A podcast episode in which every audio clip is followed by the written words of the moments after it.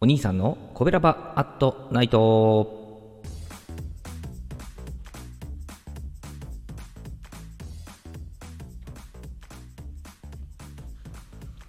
はい、皆さん、こんばんは。コベラバラジオ部のお兄さんでございます。コベラバラジオ部とは、神戸が好きで音声配信が好きな神戸ラバーが集まる大人の部活動。そのコベラバラジオ部の活動として配信しているのが、こちら、コベラバアットナイトでございます。毎日20時55分から5分間、各曜日の担当パーソナリティが様々な切り口で神戸の魅力を発信しております。えー水曜日は私お兄さんがグルメで神戸の魅力を発信しておりますと、えー本日はですね、えーラーメンでございますね、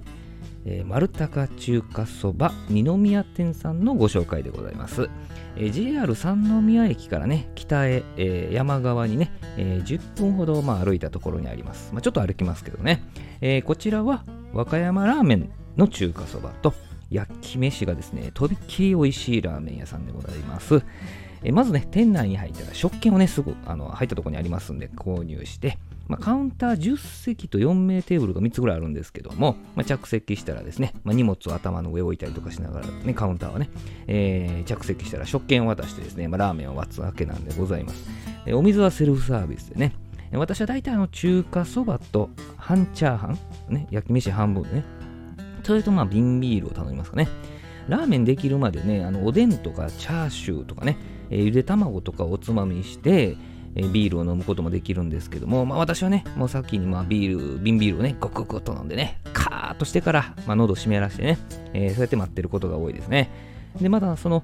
中華そばなんですけどね、ああのやってきましてね、一口、まあ、スープ飲みました。まあ、豚骨醤油のこってりとした中華そばなんですよ。まあ、スープをね、ちょっと少しあの醤油の香ばしさを感じる、そういう豚骨醤油ラーメンなんですけども、まこってりしてるんですけどね、まあ、くどくなくてね、まあ、さっぱりとまとめられたようなね、えー本当に癖になる味わいなんでございます。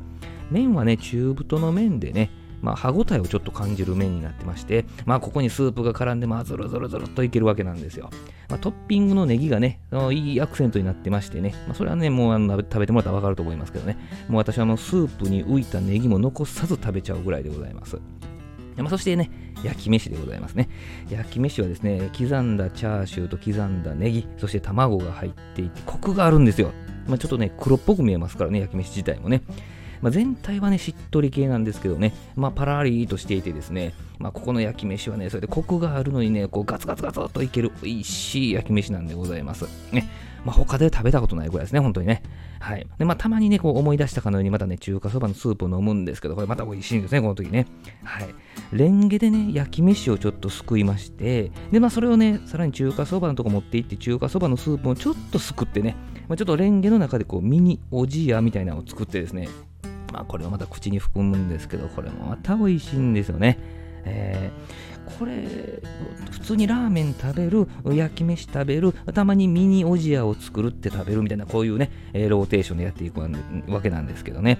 まあ、でもこのお店ね、これまでも本当何度食べたかわからないぐらい私はね、リピートしていますね。はい。まあ、そんなね、丸高中華そば二宮店さんなんですけど、西宮も今あるのかな？えーあの神戸県庁の近くにもねあるというふうに聞いておりますけれどもね。まあそんなですね丸高中華そばさん西のあ二宮店さんなんですけどね、えー昼はですね11時から15時でやっておられましてで夜はあ2時間休んで5時から。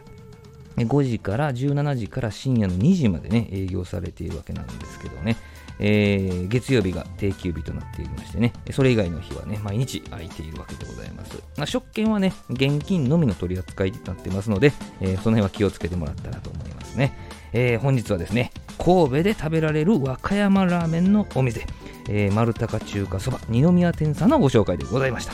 えー明日、えー明日は木曜日ですね、20時55分からのコベラバットナイトは木曜日担当の赤星さんでございます。えー神戸を歌い倒す赤星さんの配信を皆さんぜひお聞きください。コベラはアットナイト水曜日のお相手はお兄さんでございました。どうもありがとうございました。